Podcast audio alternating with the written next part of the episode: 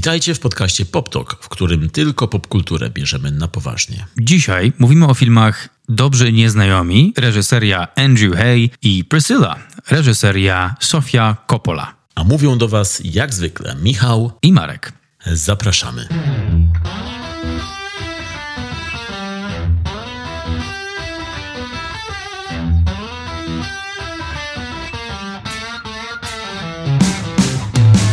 Michał, czy my jesteśmy dobrymi znajomymi, czy dobrymi nieznajomymi?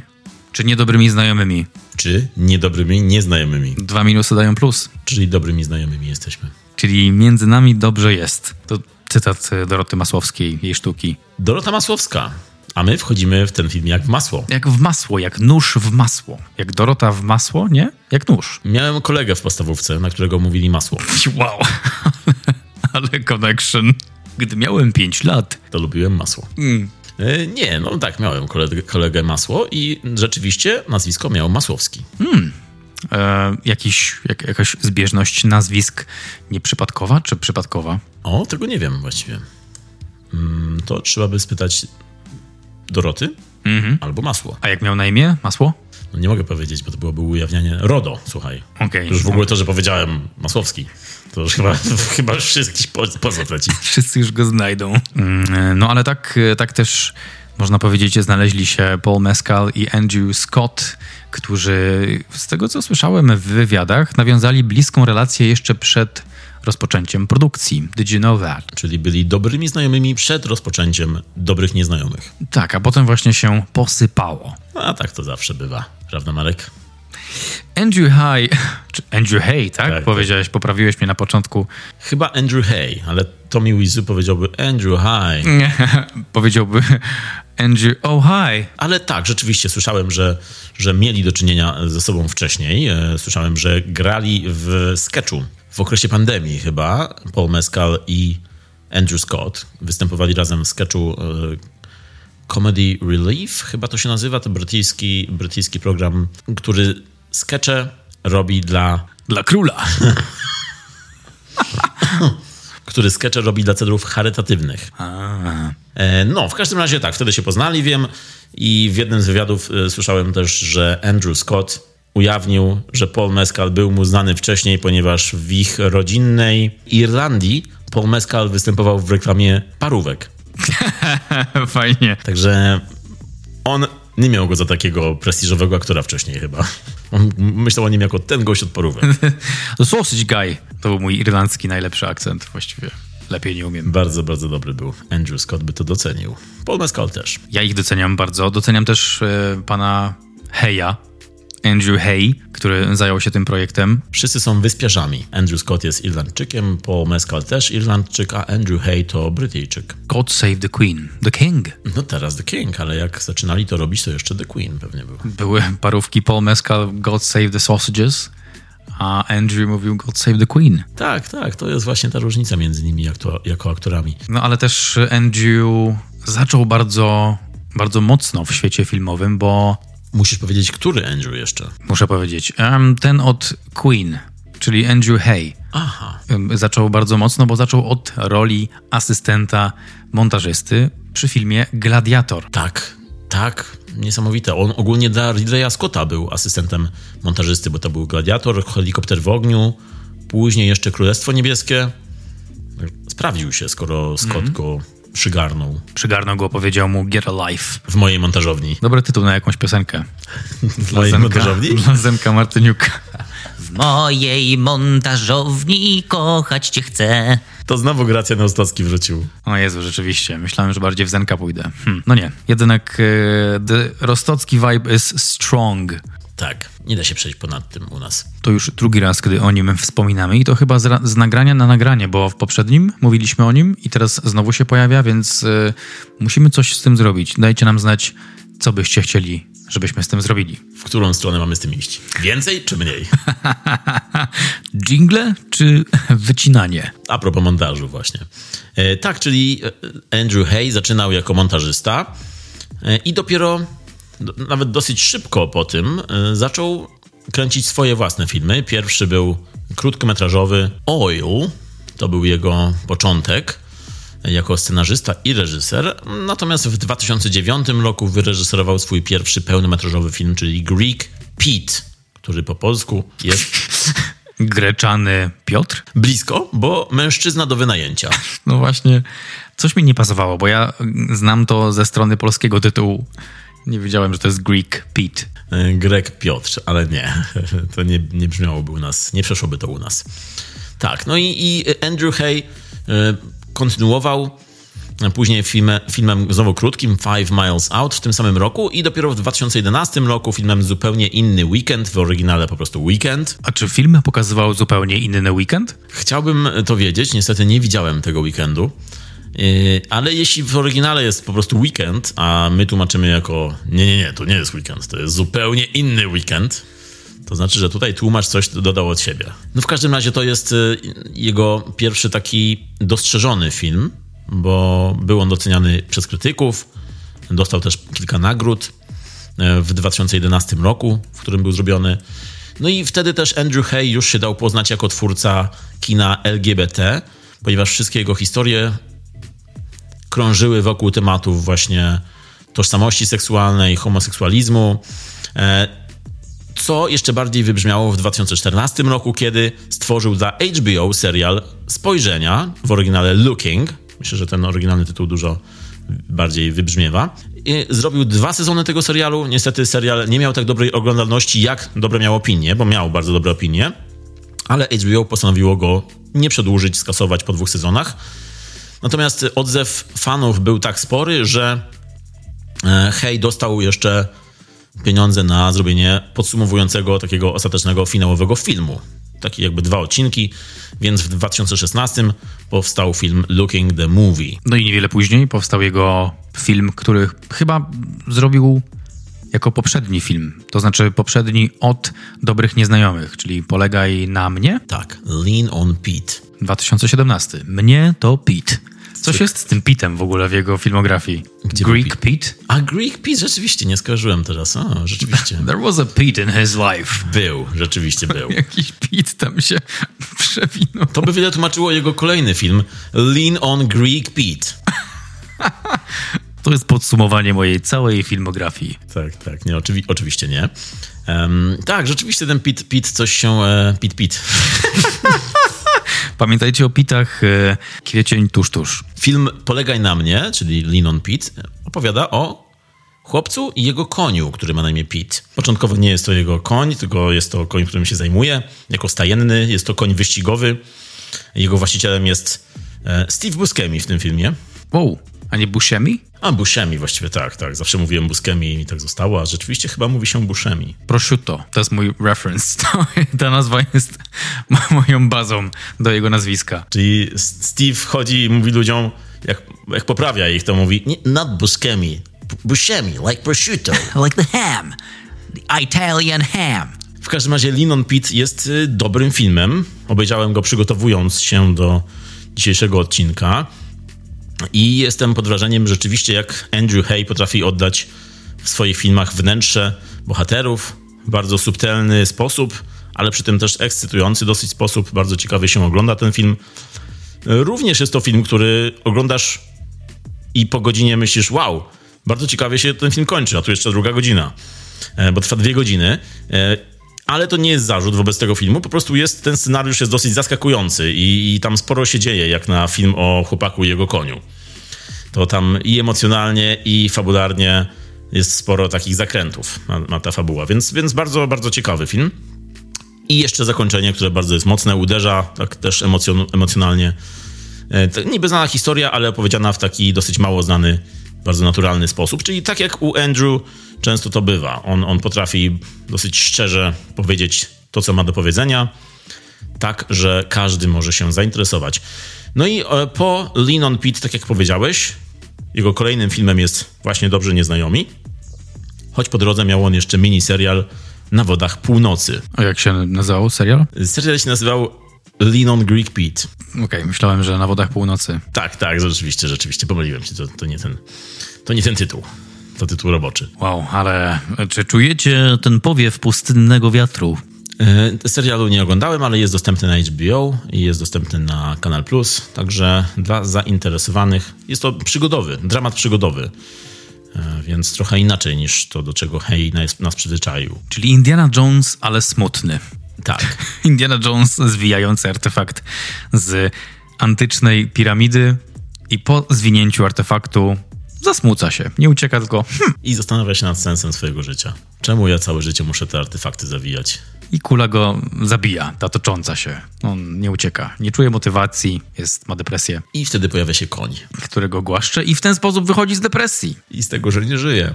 Z tego też da się wyjść. Wierzcie lub nie. Z tego da się wyjść. Nogami do przodu. Wow. Z tego, co teraz powiedziałeś, próbuję wyjść, żeby powiedzieć coś dalej, ale nie wiem. Masz jeszcze jakiś materiał na temat Andrzeja Andrzeja Heja? Heja? Trochę jak Andrzej- siano, ale nie. Jak Satsiano, ale to jest bardziej takie Andrzej i Hej. Mhm, mhm. Jeśli chodzi o jego filmy, no to już są wszystkie. Nie ma bardzo dużej filmografii. Nie ma też sporo znanych tytułów w filmografii, ponieważ wydaje mi się, że właśnie Dobrzy Nieznajomi to jest taki najbardziej znany, popularny z jego, y, w, w jego historii film, który go właśnie wyniesie na, na falę taką popularności. No i jest też filmem, o którym się mówi, którego bardzo się chwali. Sporo nagród i uznania zdobył na festiwalach.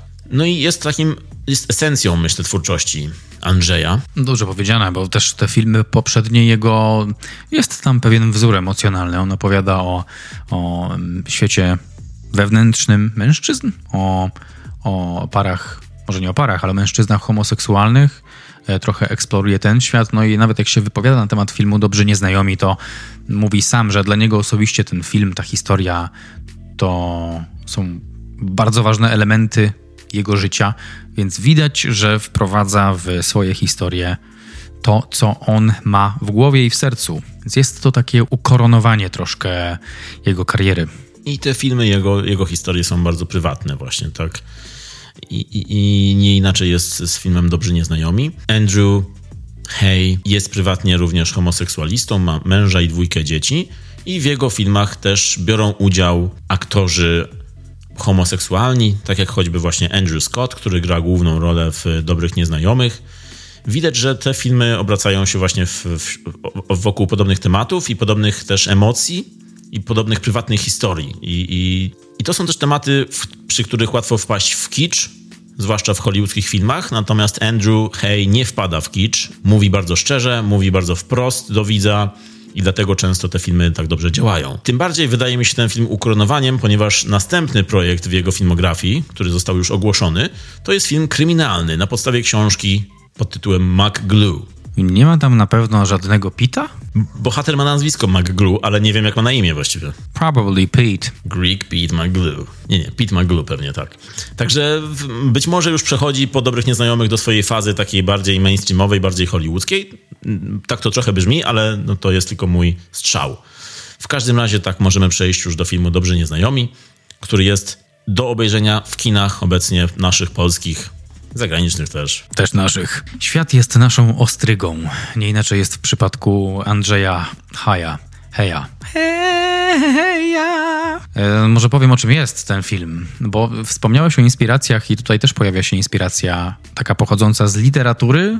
Mm, Film jest to na podstawie książki. E, Książka, na podstawie której powstał film, właściwie jego druga wersja, bo pierwsza wersja powstała w latach 80. Um, Andrew postanowił odświeżyć to, ponieważ dla niego był to bardzo ważny temat, bardzo bliski jego sercu. Podobał mu się pomysł spotkania swoich rodziców na nowo, takiego reunion, e, odwiedzenia tego miejsca, w którym rodziców się zostawiło, takiego mentalnego. Książka autorstwa Taichi Yamada, Yamady.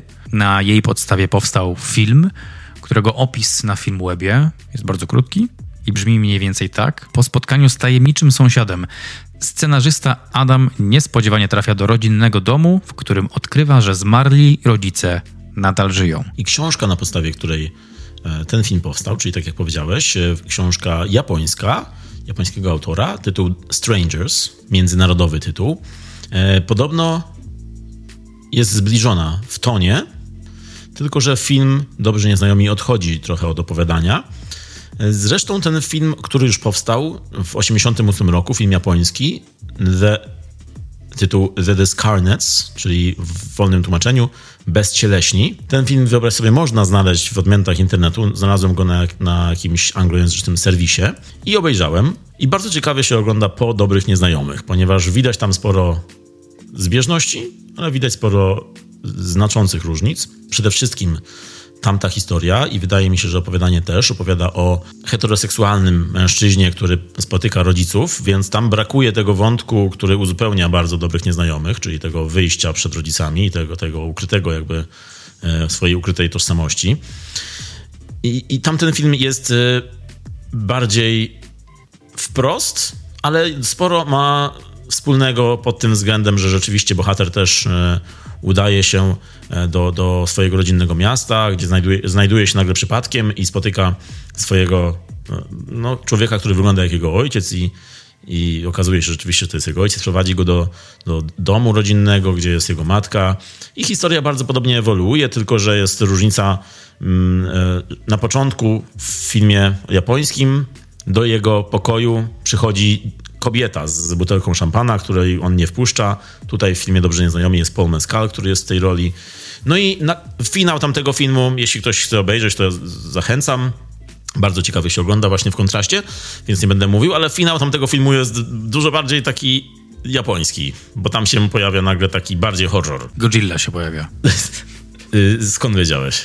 Tylko tam się pojawia Godzilla. Godzilla. No, to było rasistowskie bardzo, ale w, jakby w konwencji naszych rasistowskich umysłów do przesady. Ale to było bardzo zaskakująco zabawne, więc e, tak. Więc profusujemy to.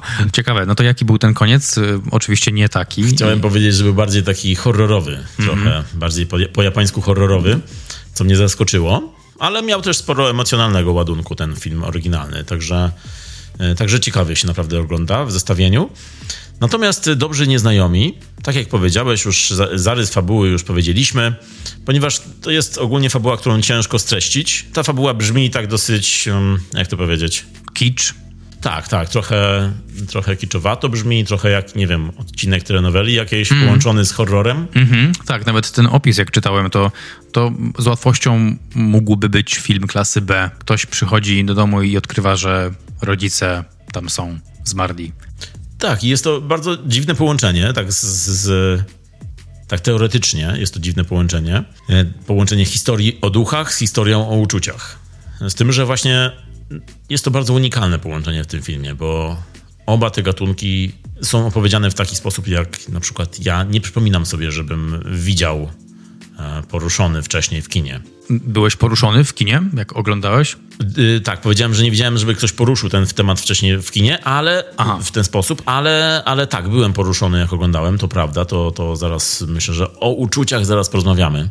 Wreszcie. Mężczyźni potrzebują podcastu, żeby o tym porozmawiać, więc it's your lucky day. To jest idealny film na to właściwie.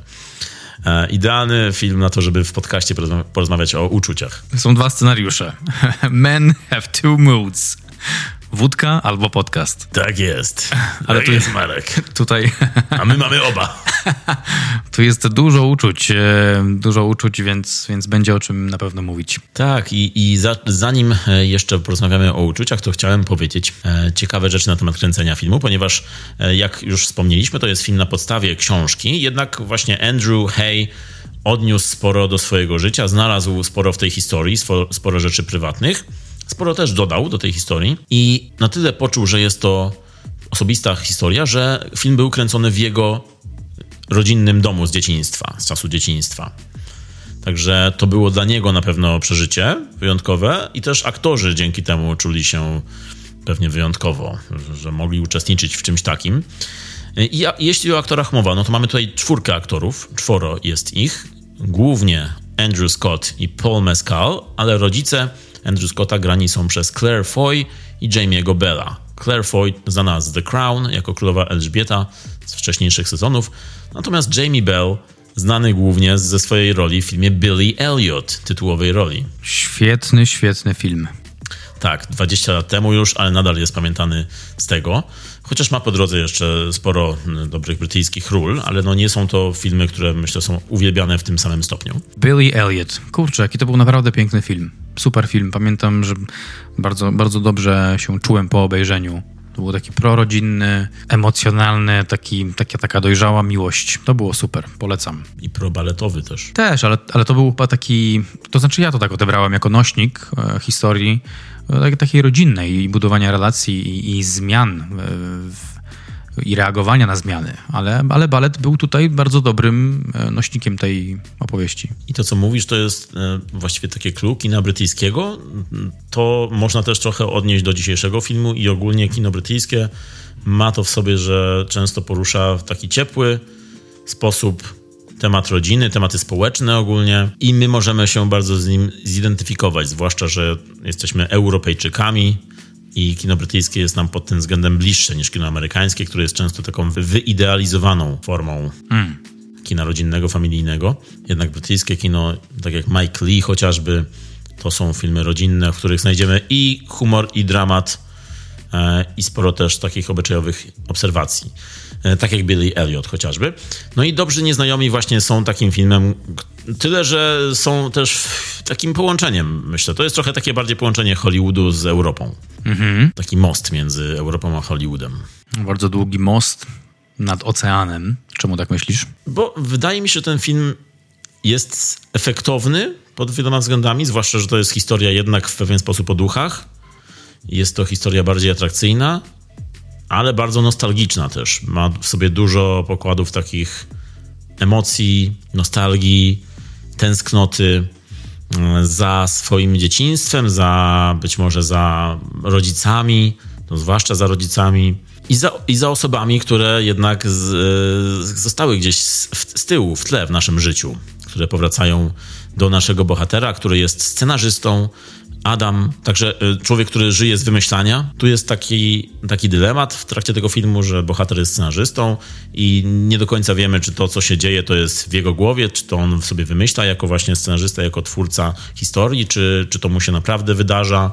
Są tutaj różne tropy. Nie będziemy zdradzać może, jak to się, jak to się rozkręca, ponieważ warto samemu zobaczyć. Natomiast jego perspektywa jest bardzo unikalna, perspektywa głównego bohatera. Jako, nie tylko jako scenarzysty, jako człowieka, który wymyśla, ale też człowieka pełnego demonów przeszłości, pełnego właśnie dręczonego przez duchy dosłownie przeszłości.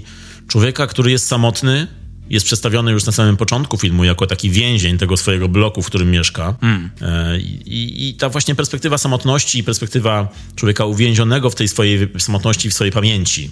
Trochę, nie wiem, czy też tak to odebrałeś. Tak, zdecydowanie. Ten film miał pewną swoją charakterystyczną konwencję i wydaje mi się, że to jest też jego siła. Andrew Scott był w takim trochę onirycznym miejscu. To wszystko było takie senne, trochę nierealne, tak płynące, nie wiadomo było, gdzie jest początek, gdzie koniec. Tak jak powiedziałeś, nie wiadomo było, czy to jest realne, czy to rzeczywiście się dzieje, czy, czy to jest tylko jego głowa, czy to jest jakiś flashback. Tym bardziej teraz już, gdy słuchamy wywiadów e, i słuchamy, jak Andrew wypowiada się na ten temat i jak wiele z tej roli, jak wiele w tej roli jest też z niego i z jego e, wyzwań, które on sam przeżywał i tego, co było przed nim, co było dla niego wyzwaniem jako osoby homoseksualnej i też przenosi to do swojej roli. Jest to film z gęstym klimatem. Jest tam gęsto. W tym, w tym swojej zamkniętej konwencji jest bardzo gęsty. I to chyba troszkę się powtarzam, ale wydaje mi się, że to jest taka siła. Jest gęsty klimat, rzeczywiście taki oniryczny i przy tym jest też gęsto od emocji, bo bohater tutaj, on bardzo pokazuje, ma na wierzchu te swoje problemy, z którymi sobie nie radzi i z którymi właśnie dostaje taką, taką możliwość poradzenia sobie z tym w postaci właśnie swoich zmarłych rodziców, których widzi, w, których spotyka w domu rodzinnym i może przeżyć to, czego nie przeżył wcześniej, ponieważ dowiadujemy się, że rodzice zginęli w wypadku, kiedy on miał 11 lat. Także jest to też ciekawe, że on poznaje rodziców w wieku, w jakim on jest w tym momencie fabularnym. To jest też unikalne, ponieważ kiedy sobie pomyślimy, że my byśmy mieli taką możliwość spotkać rodziców w naszym wieku, to byłoby coś fascynującego i, i wie, każdy miałby pewnie wiele pytań w tym momencie. A on nie tylko ma wiele pytań, ale też ma właśnie możliwość zwierzenia się z rzeczy, które nie zdążył powiedzieć. To jest jak, jak właśnie o tym się pomyśli w, w, podczas tego filmu z tej perspektywy, to jest to bardzo wzruszające wszystko. I jest to coś, z czym można się bardzo utożsamić. Ten, tu jest wiele punktów zaczepienia takich emocjonalnych w tym filmie. każdy jest dzieckiem, bądź każdy jest rodzicem. Część osób straciła rodziców, część osób może się w ten sposób utożsamić, część osób jako rodzice, część osób jako dzieci, a jak ktoś, bo jest powiedzenie, że każdy przez całe życie jest dzieckiem. Czujesz się dzieckiem, Marek? Pewnie jest, jest ten element w nas cały czas, jak żyjemy, no to ten e, młody, młodsza wersja nas zawsze jest w nas. I Andrew Scott właśnie jako to jako takie wieczne dziecko jest tu pokazane często. On, on, pragnie tego, żeby być po prostu tym dzieckiem swoich rodziców i jest tutaj dużo też zabawnych scen w związku z tym, kiedy on po prostu zachowuje się, czy wygląda, czy czuje się bardzo jak dziecko przy tych e, rodzicach, mm, e, czy nosi swoją dziecinno, dziecięcą piżamę. Mm, mm, tak, tak, tak. Leży w łóżku z mamą i, i, rozmawia. Są też trudne momenty, trudne rozmowy w tych rolach, właśnie rodzic, dziecko. Z ojcem zwłaszcza, tam pojawiła się taka rozmowa na temat jego orientacji chyba. Tak, tak. Jest tutaj dużo takich ciekawych obserwacji, dużo e, bardzo poruszających dialogów tutaj pada. Dużo takich dialogów, które sami byśmy chcieli mieć, odbyć z naszymi rodzicami, ale często albo jedna, albo druga strona nie ma takiej, mm, takiej odwagi. Te dialogi w, w jakiś sposób przychodzą do nas właśnie w takich sytuacjach, jak jest tu pokazane, czyli już kiedy jest, kiedy już jest po wszystkim, kiedy jest za późno i kiedy myślimy sobie, że e, chcielibyśmy, żeby takie dialogi się odbyły. Widać też przez to, że na Adamie ciąży wiele rzeczy, i też to, że nie wyszedł z, przed rodzicami, nie zdążył wyjść ze swoją seksualną tożsamością, co dopiero właśnie robi w tym filmie. No i też, no właśnie, ta rozmowa z ojcem na temat jego orientacji, tam widać było, że ten ojciec nie do końca to akceptował. To była ta ciemniejsza strona kontaktu ze swoim ojcem, takim odwiedzeniem tego kontaktu w, w, jego aktualnym wieku. Było tam takie starcie i ten brak zrozumienia. Także z jednej strony fajnie, że rodzice i reunion i taki kontakt, taki trochę eksperyment emocjonalny, ale z drugiej strony były te trudniejsze chwile i, i, te wyzwania w rozmowie, które kojarzymy nawet sami ze swojego dzieciństwa czy dorastania, jak, jak się z rodzicami trochę docieraliśmy i chcieliśmy mm, zaznaczyć e, swoją indywidualność i osobowość. Z tym, że on ma tutaj możliwość odbycia tych rozmów jako już dojrzały, dorosły człowiek, który wie więcej, który ma bogatszą perspektywę na te rzeczy, a jego rodzice są nadal w momencie takim, jakby on był dzieckiem. Także to jest to, jest to ciekawe, takie dosyć fascynujące uzupełnienie tej całej, tej całej autentycznej mm, sytuacji, którą możemy odnieść do swojego dzieciństwa. Widzi więcej, wie więcej, tak to jest mniej więcej polski hip-hop. Masz rację, za dużo o emocjach, masz rację, Marek. Przejdźmy do polskiego hip-hopu. Ale a propos emocji i w ogóle czucia, jest bardzo dużo czucia w tym filmie. Jamie Bell, tutaj w roli ojca, e, gdy był zapytany o swoją rolę, powiedział, że jest to film o rodzicielskiej miłości. Widać to, widać rodzicielską miłość, widać partnerską miłość, widać miłość do siebie. Jest tu ogólnie dużo miłości. Um, Paul Mescal, pamiętam, że wypowiadał się bardzo pozytywnie o Andrew, Powiedział, że dla niego każdy dzień na planie to była taka. To był dobry dzień i te zadania aktorskie, które dostawał od Andrew, były dla niego bardzo dobre. Określił to jako najlepszą formę dziennych ćwiczeń aktorskich. A zapytany o to, jak, co mu pomogło wchodzić w, w rolę, no to wspomniał taki utwór, który nazywa się Arios Florida, który polecam. To jest taki ambiencik i jak się go słucha, to można doskonale zrozumieć, w jaki sposób E, Paul wszedł w tę rolę i czemu wydobył to, co wydobył na ekranie. A propos utworów, no to w filmie Dobrzy Nieznajomi jest sporo bardzo dobrych, takich sentymentalnych wręcz utworów, które zostają po filmie, zwłaszcza takie dwa wybijają się z soundtracka, czyli jest to... Skrillex.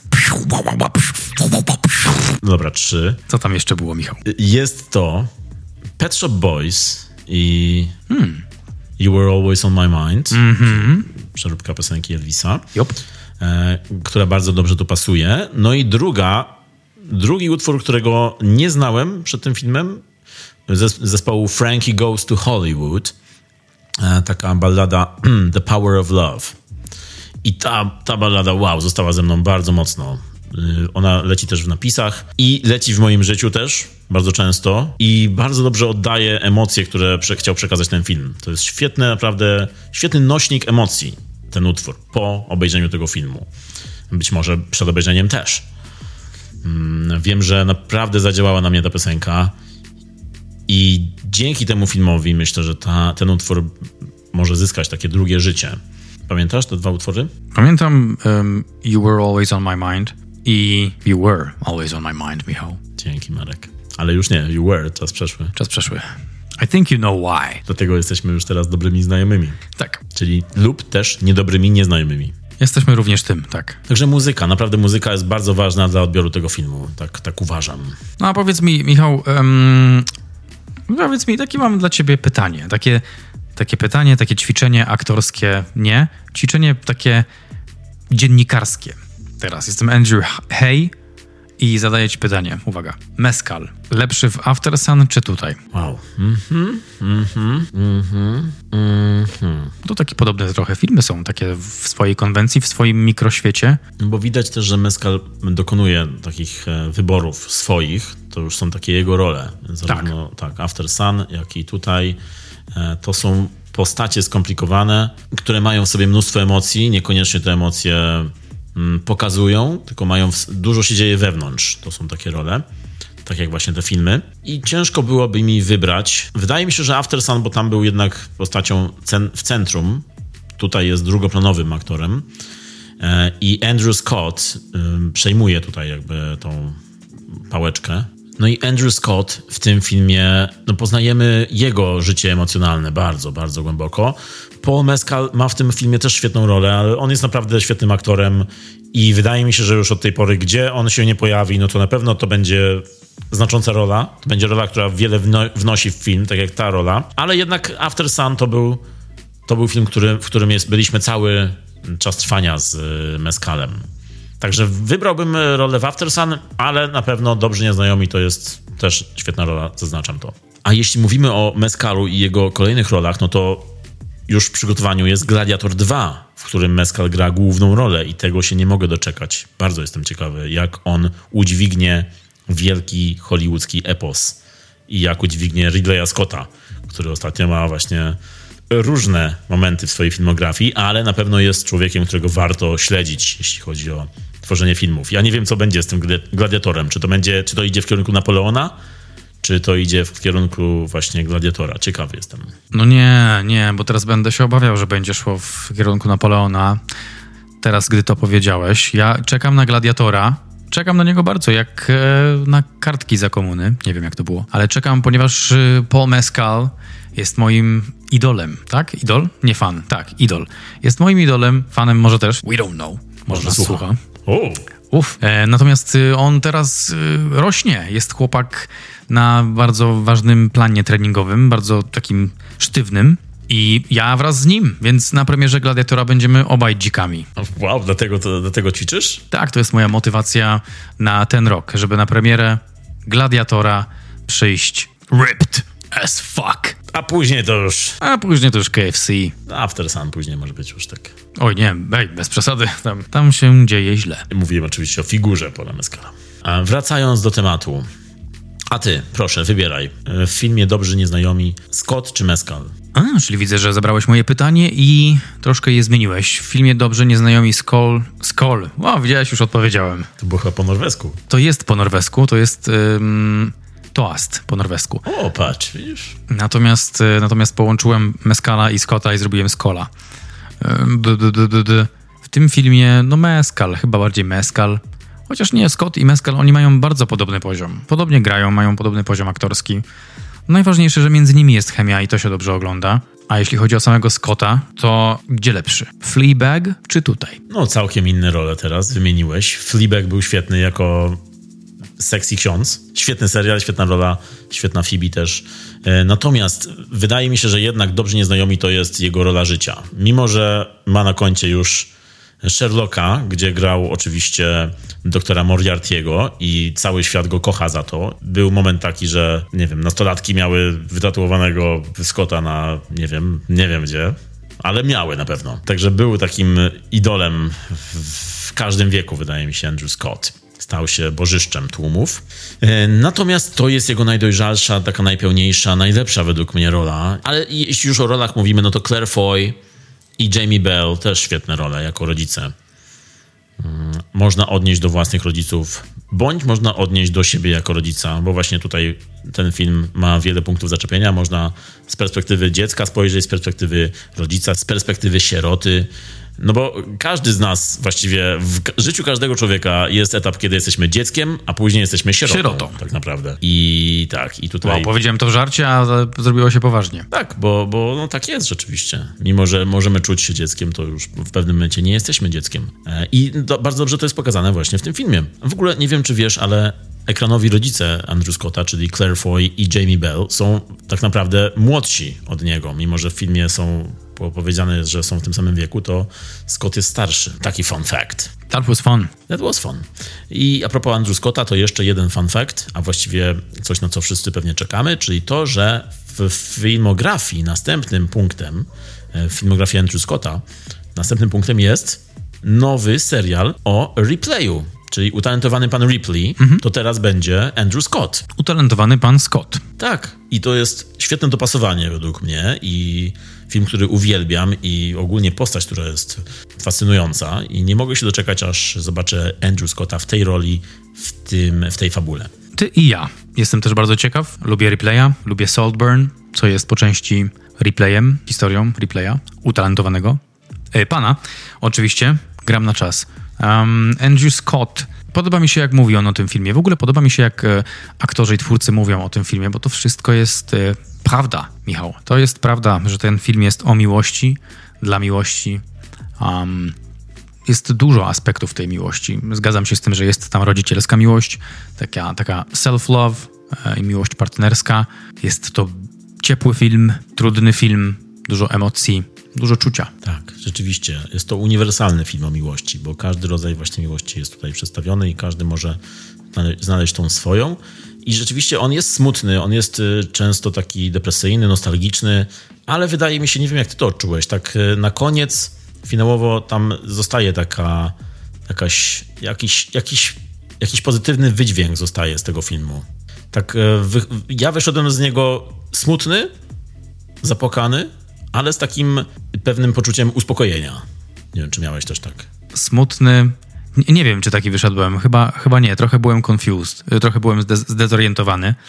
Jednak, e, jednak troszkę się działo w tym filmie i było to dla mnie nie do końca jasne, co jest prawdziwe, co nie. Więc jeszcze z tym się zmagałem. Wyobraź sobie Marka trzymającego się za głowę. Ojeju, co tam się wydarzyło? No, ale był taki, on, to był taki wyciszony film, taki, działy się trudne rzeczy, ale na koniec nie, było to tak uwypuklone, to było bardziej jako part of life, takie, to jest kolejna lekcja. Jest to też na pewno film, tak jak powiedziałeś, w którym nie do końca jesteśmy pewni, co jest prawdą, co nie.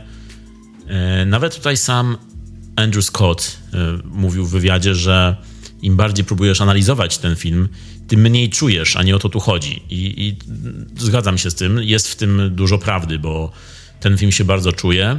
I kiedy po obejrzeniu zastanawiasz się nad tym filmem, to być może nie jest to sedno tego, co Andrew Hay chciał nam przekazać, ale też nie, nie znaczy to, że ten film się jakoś nie klei, że to, że to nie ma sensu, bo nie, wcale nie, tylko po prostu to jest coś jak u Lyncha, że y, fabuły lynchowskie można interpretować na różny sposób, ale też trochę nie tak jak u Lyncha, bo w tym filmie jest, myślę, taki jeden główny, taka jedna główna oś, która idzie przez cały ten film i my wszyscy podświadomie rozumiemy, o co tu chodzi. To nie jest tak, że jak u Lyncha, że oglądamy film i nie wiesz, co się dzieje, możesz tylko to odczuwać. Nie, tutaj, tutaj wiadomo, co się dzieje, tylko nie wiesz, jaka jest natura tego wszystkiego.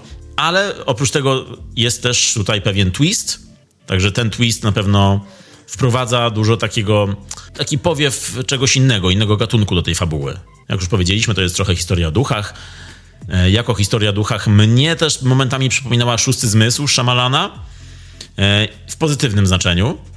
Ten twist, który się tam odbywa, no to jest taki bardziej emocjonalny twist. Nie jest taki fabularny, że, możesz, że masz zrobić masz westchnąć i zrobić nagle wow, to o tu. Nie, to nie, nie, nie na tej zasadzie. To jest bardzo twist emocjonalny, tak jak zresztą Scott powiedział, że ten film to jest bardziej bio, biografia emocji, co jest świetnym terminem, pasującym bardzo do dobrych nieznajomych. A jak już mówimy o opiniach, to jest to dobry moment na Obsumowanko. Dla mnie ten film to dialogi. Dobrzy nieznajomi okazują się być dobrymi znajomymi. Mm, Dialog niesie ten film i historię. Ciekawe było to, że jest to na podstawie książki Yamady. Jest to, to tak przeniesione, że mm, dobrze bardzo działa. Jest to intensywne doznanie, natomiast wyważone, wzmocnione obrazem, dźwiękiem, kolorami przede wszystkim i w ogóle ustawieniem obrazu. To bardzo dobrze pozwala wejść w ten świat. Temat miłości różnorakiej, temat samotności też. E, Można się dopatrzeć tutaj troszkę klimatu pandemicznego, takiej samotności bycia, bycia w budynku z ludźmi, ale jednocześnie bycia samemu. Jest tutaj też kontakt z dzieckiem, wewnętrznym dzieckiem, swoim dzieckiem, wewnętrznym Mareczkiem, wewnętrznym Michasiem. Jest to głęboki, trudny film, ale refleksyjny, też taki wyrozumiały i ciepły, jak ci rodzice, których oglądamy na ekranie. Dużo czucia i właściwie to jest, jak tak sobie potem pomyślałem, to jest całkiem prosty film. To jest taka prosta dosyć historia, dosyć uniwersalna. Łatwo można się z nią uosobić. Natomiast za pomocą wszystkich środków filmowych tak opowiedziana, że no nie dziwię się, że ma te nagrody i jest wysoko oceniany jest tak dostrzegany, zauważany i nazywany jako ten jeden z lepszych. Hey Andrew mówi, że to jest dla niego bardzo osobista historia, więc można odczuć nić prywatności. To musi być dla niego również bardzo intymny seans, gdy ogląda ten film. To musi być dla niego bardzo ważne. Skoro jest dla nas, no to ta siła jego można powiedzieć, terapii, działa kolektywnie. Każdy może coś tak naprawdę z tego filmu wyciągnąć.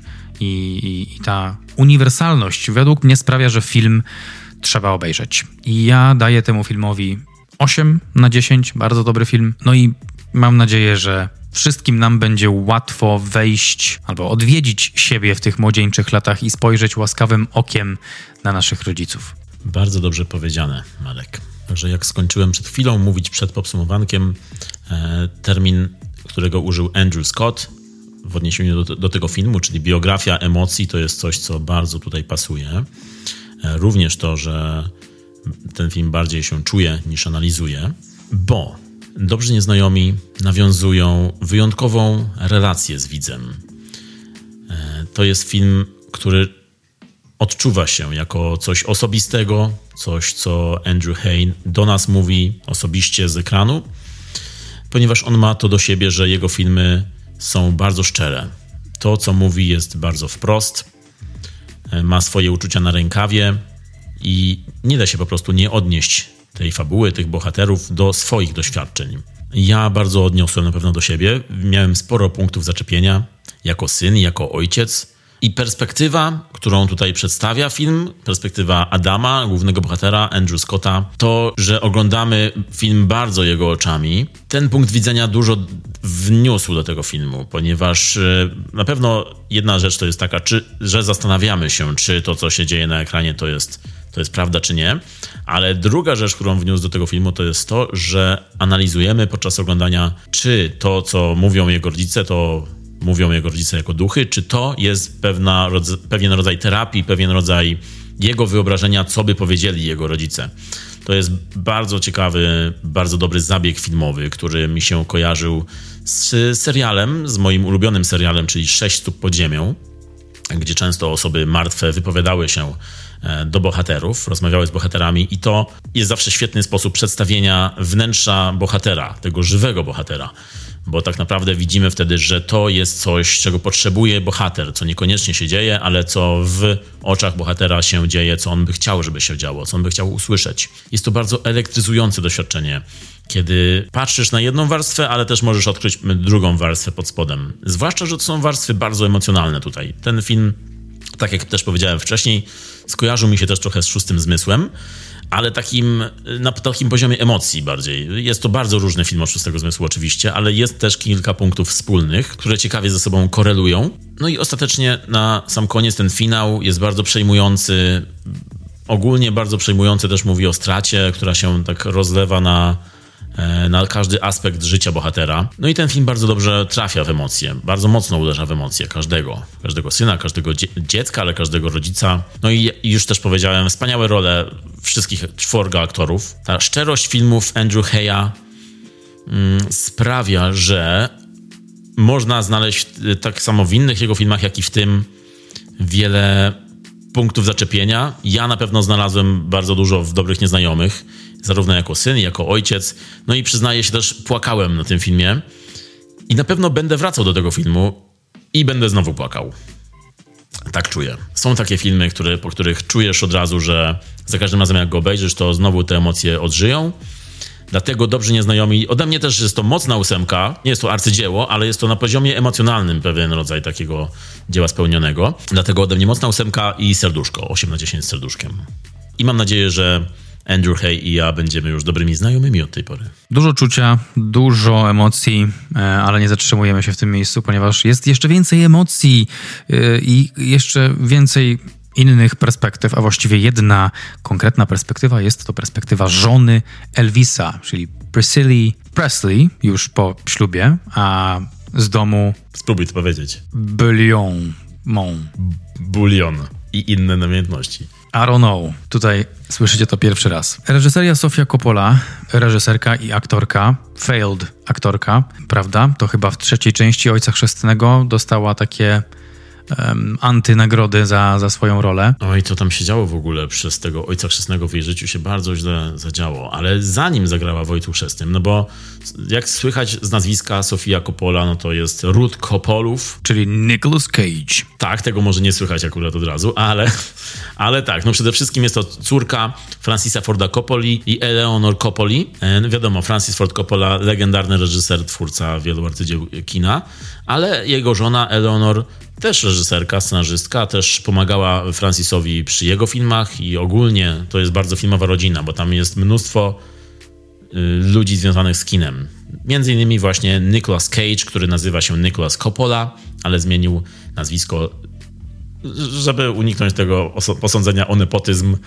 Choć jak spojrzymy na filmografię Cage'a wczesną, to tam w każdym filmie Coppoli grał właściwie, więc to jest takie, nie, nie, nie, ja nie będę się wybijał na nazwisku mojego tam e, wujka, ale z ról skorzystam, wezmę tę rolę. Chcę zrobić coś swojego. Wujek, możesz mnie zatrudnić w filmie? Trochę tak to na początku wyglądało, ale wiadomo, że skończyło się dobrze, no bo Nicholas świetnym aktorem jest i koniec. Natomiast Sofia Coppola to jest, tak jak powiedzieliśmy, to jest filmowa rodzina. Tam w jej rodzinie jest jeszcze dużo innych twórców. E, Chociażby jej brat, Roman Coppola. Też reżyser, scenarzysta, producent, który głównie y, nie jest znany ze swojej może aktywności. On kręcił e, razem z Wesem Andersonem, chociażby pomagał Andersonowi, ale też jest y, często drugim reżyserem czy też asystentem Sofii na planach jej filmów. E, Opowiada, że na przykład pomagał przy kilku jej filmach, na przykład przy scenach akcji, kiedy ona miała nakręcić, to Roman Coppola przyszedł i pomógł jej nakręcić scenę akcji w filmie On the Rocks. Mm, e, No i ogólnie widać, że między nimi jest taka zażyłość, jest e, dobra relacja między nimi. Sofia Coppola często dziękuję rodzinie swojej w swoich filmach, napisach. E, Roman właśnie jest często e, wymieniany jako chociażby asystent jej, ale też jej syn ma na imię Romy w hołdzie dla jej brata. No i Sofia Coppola miała też drugiego brata, Francis Ford Coppola miał drugiego syna, czyli Giancarlo Coppola, ale niestety on zginął tragicznie w wypadku motorówki w 1986 roku w wieku 22 lat, co też rzutowało bardzo na ich życie rodzinne i na Sofię Coppolę też. No i tak jak powiedziałeś, trudne początki jako aktorka. Sofia Coppola była na początku aktorką, taki miała chyba plan, albo być może ojciec miał taki plan dla niej. Wiemy, jak to jest z planami. No i e, Sofia Coppola zaczynała, wyobraź sobie, w Ojcu Chrzestnym 1, pierwszej części, Jop. jako dzidzia, Jako dzidziulek. jako dzidziulek. I co najlepsze, jako Michael junior, czyli jako chłopiec dzidziul. Michael Corleone. Tak, junior. E, W słynnym finale, kiedy dzieje się równocześnie masakra wyrównująca rachunki, Corleone równocześnie z chrztem właśnie, jak się okazuje, Sofii Coppoli. E, W drugiej części zagrała też jako dziecko na łodzi, w jednej scenie w tle, co sprawia, że myślę sobie, że Francis chyba jednak tak wiele od niej nie wymagał. Dziecko na statku w tle, które trzyma jakaś e, tam kobieta. No ale powiedzmy e, szczerze teraz już, że, e, że miała wtedy 3 lata i zagrała w Ojcu Chrzestnym 2, a miała na koncie już Ojca Chrzestnego 1, także wyobraź sobie, masz 3 lata i masz już na koncie dwa arcydzieła w filmografii. Także ojciec budował mocno jej filmografię, tam wiesz, robił jej całe CV na przyszłość. No i później grała w kolejnych filmach swojego taty, grała na przykład w Rumblefish, już jako dziewczynka, ale już większą rolę. E, grała w filmie Tima Bartona, Frankenweenie. E, aż w końcu właśnie e, przyszedł ten dzień, kiedy po kilku takich mniejszych rolach zagrała miała zagrać taką większą, dużą rolę dosyć, czyli córkę Michaela Corleone w filmie Ojciec Chrzestny 3. I to się zdarzyło dlatego, że zatrudniona do tej roli Winona Ryder rozchorowała się. Rozchorowała się, wing wing. Miała, y, Francis jej załatwił rolę rozchorowanej aktorki chyba w filmie. Była wtedy z Johnem Deppem i pewnie trochę tam poimprezowali ostro. I po prostu nie mogła przyjść do pracy następnego dnia. Wzięła L4 Dokładnie, bo that's a thing. Tak. I wtedy Francis na szybko chciał jakąś aktorkę na zmianę i tam studio proponowało mu kilka takich gorących nazwisk z tego okresu. Nawet Julia Roberts spadła wśród tych nazwisk. No ale też nie wszyscy pewnie by się zgodzili. Myślę, że Julia Roberts by się nie zgodziła na taką rolę małą. Natomiast e, Francis Ford Coppola nie był przekonany do żadnej z tych aktorek. Miał w głowie tylko już jedną aktorkę. Tylko jedno w głowie mam, koksu 5 gram, odlecieć sam. To chodziło po głowie właśnie Francisowi w, w tym momencie, koniec lat 80. w Stanach. No i Francis Ford Coppola postanowił, że jego córka Sofia, a miała wtedy 18-19 lat, będąc w pokoju hotelowym ze swoją mamą, już miała brać prysznic, kiedy dostała telefon, e, że chcą, żeby zagrała w filmie e, jako właśnie ta postać. Miała przewagę nad e, innymi aktorkami, że po prostu znała już ten scenariusz, ponieważ ona towarzyszyła często swojemu tacie w pracy nad filmami. Mm, Nawet jedną z nowelek Francisa Forda Coppoli z filmu Nowojorskie Opowieści, gdzie Coppola robił jedną nowelkę, Woody Allen robił drugą i trzecią Martin Scorsese, no to e, nowela Coppoli, uznawana co prawda za najsłabszą, okazało się po latach, że on tworzył ją razem właśnie z Sofią Coppolą, która była wtedy dziewczynką, w podstawówce być może była i to był, to był jej pomysł, jej, jej e, wspól, ich wspólny scenariusz, ale głównie jej, także on bardzo, ojciec bardzo ją wkręcał w ten przemysł filmowy. No i właśnie powierzył jej rolę w Ojcu Chrzestnym 3 u boku Andiego Garcii. Studio było wściekłe za, tę decyzję, ponieważ ona nie była znana w żaden sposób, nie przyciągnęła do kin mm, nikogo, tak jak inne aktorki. No i bardzo się obawiali, że to będzie rola, która nie wypali. No i rzeczywiście okazało się niestety, że nie wypaliła, ponieważ no, wiadomo, no nie miała doświadczenia filmowego, nie miała doświadczenia w takiej dużej roli. Myślę, że to była zła decyzja przede wszystkim ze strony jej ojca. No ale od, odkładając to na bok, no to bardzo złe było to, co się stało później, ponieważ tak jak powiedziałeś, ona dostała złotą malinę za, tą, za tę rolę. Ogólnie film się bardzo nie spodobał krytykom i bardzo to się odbiło na niej, ponieważ też wiele z tych e, zarzutów padło w jej kierunku. Ona miała bardzo sobie doświadczenia później, nie chciała grać w filmach. Myślę, że to był powód, dla którego zmieniła też trochę branżę i poszła bardziej w pisanie i w reżyserię. E, No i też te doświadczenia bardzo odbijają się w, ich, w jej późniejszych e, filmach. To jak nastolatki pokazywane w jej filmach mają wiele problemów, są, e, mają wiele traum, te nastolatki w jej filmach później. I ogólnie też jej bohaterki często są takimi bohaterkami, które przesiadują w hotelach ze starszymi mężczyznami, z ojcami, ale niekoniecznie, tak jak pewnie ona w dzieciństwie doświadczała z Francisem Fordem Coppolą. Jeździła po planach, jeździła po hotelach i też te doświadczenia często teraz próbuje przekazać w swoich filmach chociażby między słowami, chociażby somewhere. Także ma swoje tematy przewodnie, ma swoje motywy, które, do których lubi powracać. Sofia Coppola, Sofia, Sofia, mówisz Sofia, tak? To jest, is that... Tak mówię, bo oni są ogólnie włoskiego pochodzenia, więc tak mi to jakoś wchodzi na język od razu. Okej, okej, no szanuję twój język. Pani Coppola em, dla mnie jest znana z, e, oczywiście z takich flagowych tytułów, e, między słowami, Scarlett Johansson and Bill Murray. But then e, również znana jest dla mnie z filmu A Very Merry Christmas, film świąteczny z Billem Murrayem w roli głównej. Bardzo fajny, wyciszony, wychillowany, jazzowy wieczorek świąteczny. Polecam ten film na wyciszenie świąteczne. Na pewno inny klimat niż e, Cicha Noc Domalewskiego. Zgadza się. Ale rzeczywiście te filmy są bardzo różne, ale to, co mają wspólnego, to postać, to właściwie nazwisko Billa Murray'a. I Sofia Coppola mówi, że, to, że, że jej, jej muzą jest właśnie Bill Murray. Jak, I muzem. Jej muzem właściwie, tak, tak. To jest człowiek, który pojawia się często w jej filmach i bez którego ona twierdzi, że jej kariera by tak nie wystrzeliła i nie udałoby się jej to, co się udało, bo ją bardzo wspierał. No i przede wszystkim film Między Słowami, czyli wielki sukces Sofii Coppoli, która już miała na koncie pierwszy film wcześniej, w 99 roku, czyli Przekleństwa Niewinności, Virgin Suicides. Kolejny film o bohaterkach, dziewczynach w zamknięciu, tylko tutaj są zamknięte w domu.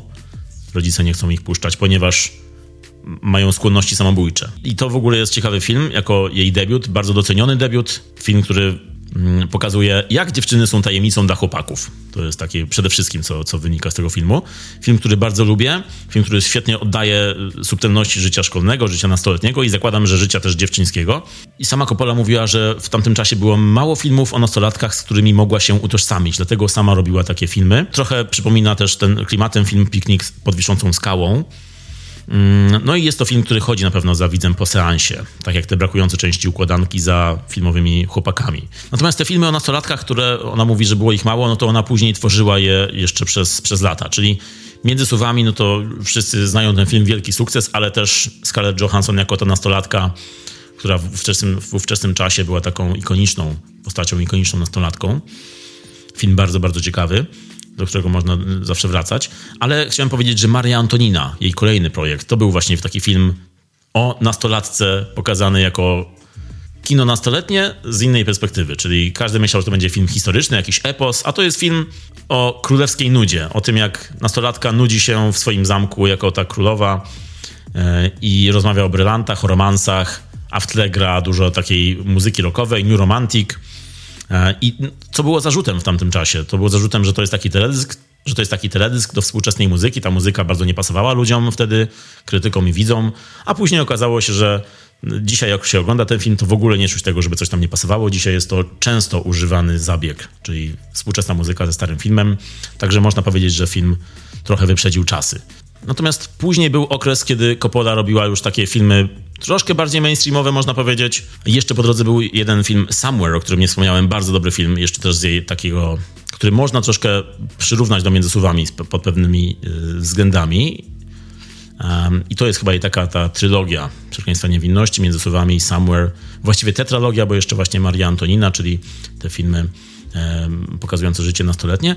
A później właśnie było to, co powiedziałeś, A Very Merry Christmas, czyli bardziej komediowe już doświadczenie dla Netflixa. Był film Bling Ring na podstawie prawdziwej historii, złodziejek, szajki złodziei, którzy okradali gwiazdy w Hollywood. Film mocno średni już, albo nawet poniżej średnich, już tak bardzo, bardzo już mainstreamowo się zrobiło. Bardzo celebrycko, bardzo imprezowo. I trochę moralizowania się tu pojawiło, czyli już, już e, to nie było to samo. Później film Na pokuszenie, 2017 rok, remake filmu z Clintem Eastwoodem, e, film z Colinem Farrellem, tutaj w tym wypadku z Nicole Kidman. E, film niezły, ale też bez, bez rewelacji żadnych jak na Kopole. Później 2020 rok, czyli film na lodzie, powrót Billa Mareya do jej twórczości i dopiero teraz Priscilla. I tutaj w tym filmie już czuć z powrotem, że Coppola wróciła tak, jak było to na początku. Tu jest ten vibe bardzo jej pierwszych filmów nastoletnich, o nastolatkach. Pełna zgoda. Sofia Coppola is back. Guess who's back with a brand new track? Sofia, o której powiedziałeś, wydaje mi się bardzo um, szczegółowo wiele rzeczy i um, bardzo tak edukacyjnie na temat jej życia. Sofia Coppola wraca z filmem Priscilla, żeby opowiedzieć historię żony Elvisa um, i inspiruje się pamiętnikami pisanymi przez Priscillę oryginalnymi pod tytułem Elvis and Me z 1985 roku. Książka autorstwa Priscilla Presley i Sandry Harmon. Sandra Harmon. Yo, Sandra, you got that book about Presley? To by był pewnie taki akcent. W ogóle cytat z książki, zanim powiemy troszeczkę o filmie, może trochę nakreśli klimat. Z początku byłam całkowicie otwarta na Elvisa i jego bogatą wyobraźnię. Moje życie ograniczało się do tych chwil, które spędzaliśmy we dwójkę. Starałam się unikać słów, które mogłyby wystawić naszą więź na próbę. Spełniałam jego zachcianki, a jego przekonania stawały się moimi. To jest koniec cytatu w tym miejscu i to fajnie nakreśla rodzaj filmu, z jakim mamy do czynienia. Jest to kino kobiece, jest to historia Elvisa, jakiego nigdy nie znaliśmy i, i, o jakim Priscilla zdecydowała się nam opowiedzieć w swojej książce. No i bardzo dobrze, że ten film trafia teraz do kin, zwłaszcza, że jest to dwa lata po e, filmie Elvis. Już dwa lata minęły. No tak, no półtora, bo u nas był w czerwcu, także no ale prawie, prawie dwa. I rok temu był nominowany do Oscarów, ale był wielkim przegranym, bo nic nie wygrał. Natomiast był to bardzo duży tytuł, bardzo duży film, e, który też e, mnie osobiście bardzo chwycił i bardzo lubię ten film. Natomiast dobra druga strona medalu e, to jest właśnie film Priscilla druga strona tej historii. Myślę, że nie musimy się tutaj martwić spoilerami w tym przypadku akurat, bo jest to film na podstawie biografii, na podstawie autobiografii, jest to znana historia. E, być może mniej znane są właśnie okoliczności, które są podane, bardziej, mniej znana jest perspektywa Priscilla w tej historii. Mm, e, sama Priscilla Presley pomagała przy tworzeniu tego filmu, odpowiadała dużo na pytania Kopoli, co czuła, co myślała w danych momentach, pokazywała ich domowe nagrania, także Coppola miała tutaj wstęp jakby za, za kurtynę e, tego związku i tego życia. E, swoją drogą Priscilla napisała tę książkę w 1985 roku, a trzy lata później była już znana z nagiej broni, bo to jest ta sama Priscilla Presley, powiedzmy. No właśnie, wiedziałem, że kojarzę tę twarz, chociaż ta twarz się zmieniła bardzo. Ale jest to nie tylko żona Elvisa, ale żona Franka Drebina też, czyli podwójna żona to jest. Like a midget at a urinal, I had to stay on my toes. Jak karzeł przy pisuarze, musiałem chodzić na palcach. Także niesamowite jest to, jak sobie pomyślisz, z jednej strony żona Elvisa Presleya, z drugiej strony właśnie Jane Spencer Drebin. Uwielbiam w ogóle nagą broń i uwielbiam Leslie'ego Nielsena i Priscilla Presley w tych rolach no, Priscilla wyniosła tutaj mnóstwo uroku, mnóstwo seksapilu w tym filmie, ale też mnóstwo humoru, bo ona też tam dużo daje od siebie w tych gagach, naprawdę, z tą kamienną twarzą, jak ona towarzyszy Drebinowi, w Tak, sensie tak. Nielsenowi, to jest niesamowite, także to jest jedna z aktorek mojego dzieciństwa dzięki tym, tej serii. Wiem, zaskakujące wyznanie. Natomiast y, później już po, po tych filmach nie miała kariery aktorskiej, już nie grała. To jest, to jest zaskakujący przypadek, dziwny przypadek, że tylko naga broń właściwie w jej filmografii i tyle. Natomiast wracając już do filmu, tak jak powiedzieliśmy, druga strona Elvisa, tylko że tutaj jest bardziej niezależne podejście tego filmu. Film Elvis Baza Lurmana to było takie epickie przedstawienie wielkiej postaci, większej niż życie, z jego perspektywy, perspektywy Elvisa. Często takie kolorowane i, i, jak już wiemy, ta historia miała więcej odcieni niż tylko to, co było w Elvisie. Priscilla Coppoli ma za to tę siłę, że to jest film niezależny. To jest film, który nie miał jakby wsparcia tej całej Elvis Estate, czyli tych wszystkich producentów, tych wszystkich ludzi, którzy stoją dzisiaj za muzyką Elvisa, za jego osobą, którzy raczej e, starają się chronić e, jego, jego mm, wizerunek nadal. E, Dlatego też w filmie Priscilla na przykład Coppola nie dostała prawa do użycia muzyki Elvisa. Tak, były tylko takie, takie delikatne coverki w tle. Love Me Tender, pianinko. Tak, tak, na pianinku i to taki bardziej coverowy y, y, wydźwięk miało. I w ogóle było tutaj kilka utworów, które Elvis coverował też, w, w filmie w oryginale, ponieważ to mogli zrobić. Y, Także z jednej strony trzeba przyznać, że mimo, że nie mam piosenek Elvisa, no to bardzo jest czuć tę muzykę i ten, ten vibe, który Elvis przekazywał też swoją muzyką. Z drugiej strony jest to tym lepiej dla filmu, bo ten film właśnie wtedy bardziej wybrzmiewa jako coś, coś niezależnego od Elvisa, coś, co jest drugą stroną, coś bardziej jako film o Priscilli niż o Elvisie. To, także y, ta odmowa uży, użycia muzyki Elvisa dużo dała filmowi, dużo dobrego, uważam. Tak, to jest, to jest zupełnie inny film. Jest tam Elvis, ale Elvis jest zupełnie nie jak do tej pory. Główną uczestniczką jest tutaj Priscilla, a reszta to są, e, to są statyści. Oni jej, jej towarzyszą i to jest jej historia. Więc e, brak muzyki Elvisa daje tutaj ciekawą perspektywę, nową perspektywę. A praw do tej muzyki nie dostali, bo producenci twierdzili, że fani Elvisa nie polubią tego filmu. Nie polubią tego spojrzenia na jego historię. Chociaż to jest prawdziwa historia i została już napisana 40 lat temu. E, No, I trzeba przyznać też, że Priscilla w swojej książce nie atakuje nigdy Elvisa, bo widać, że go kocha nadal i to jest widać skomplikowane uczucie, ale nadal ludzie się bali, że to będzie coś, czego, czego fani Elvisa nie chcą obejrzeć. Co jest bardzo ciekawe, bo to jest trochę, z jednej strony no to jest e, trochę podtrzymywanie tego wizerunku, mm, który jak wiemy dzisiaj ma dużo inne odcienie i dużo więcej odcieni, ale też z drugiej strony to jest trochę obawa taka o skancelowanie Elvisa, ale teraz z drugiej strony, jak myślę o tym, czy da się skancelować Elvisa, Never gonna happen. nie, są, są takie postaci, których, takie legendy, których nie da się skancelować już. Looking for trouble? Gdyby mieli skancelować Elvisa, to wydaje mi się, że po prostu trzeba by zamknąć Amerykę. Sorry, we're closed.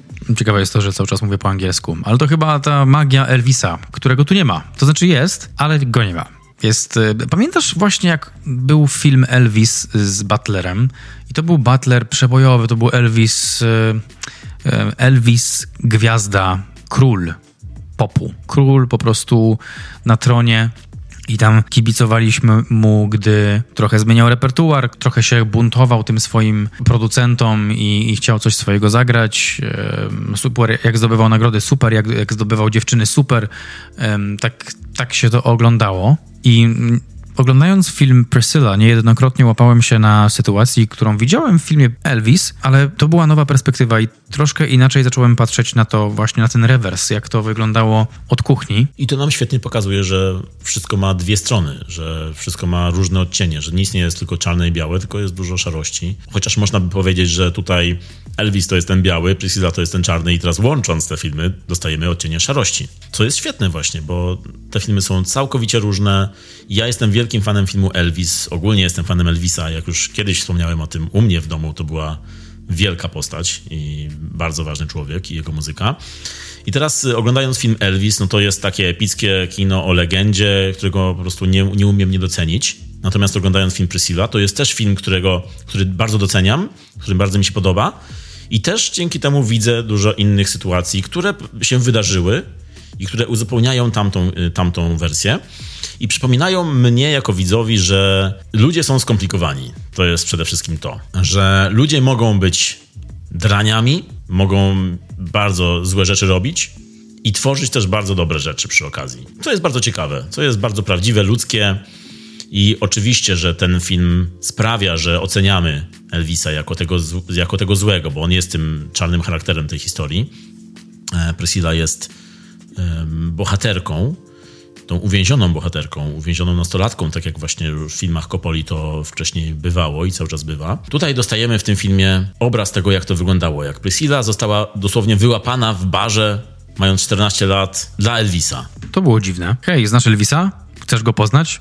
Okej. Córko generała? I dopiero później, kiedy dostajemy ich spotkanie pierwsze w, w domu, na imprezie i kiedy y, Elvis słyszy, że ona ma 14 lat, no to on wtedy reaguje zaskoczeniem, że, że nie spodziewał się tego.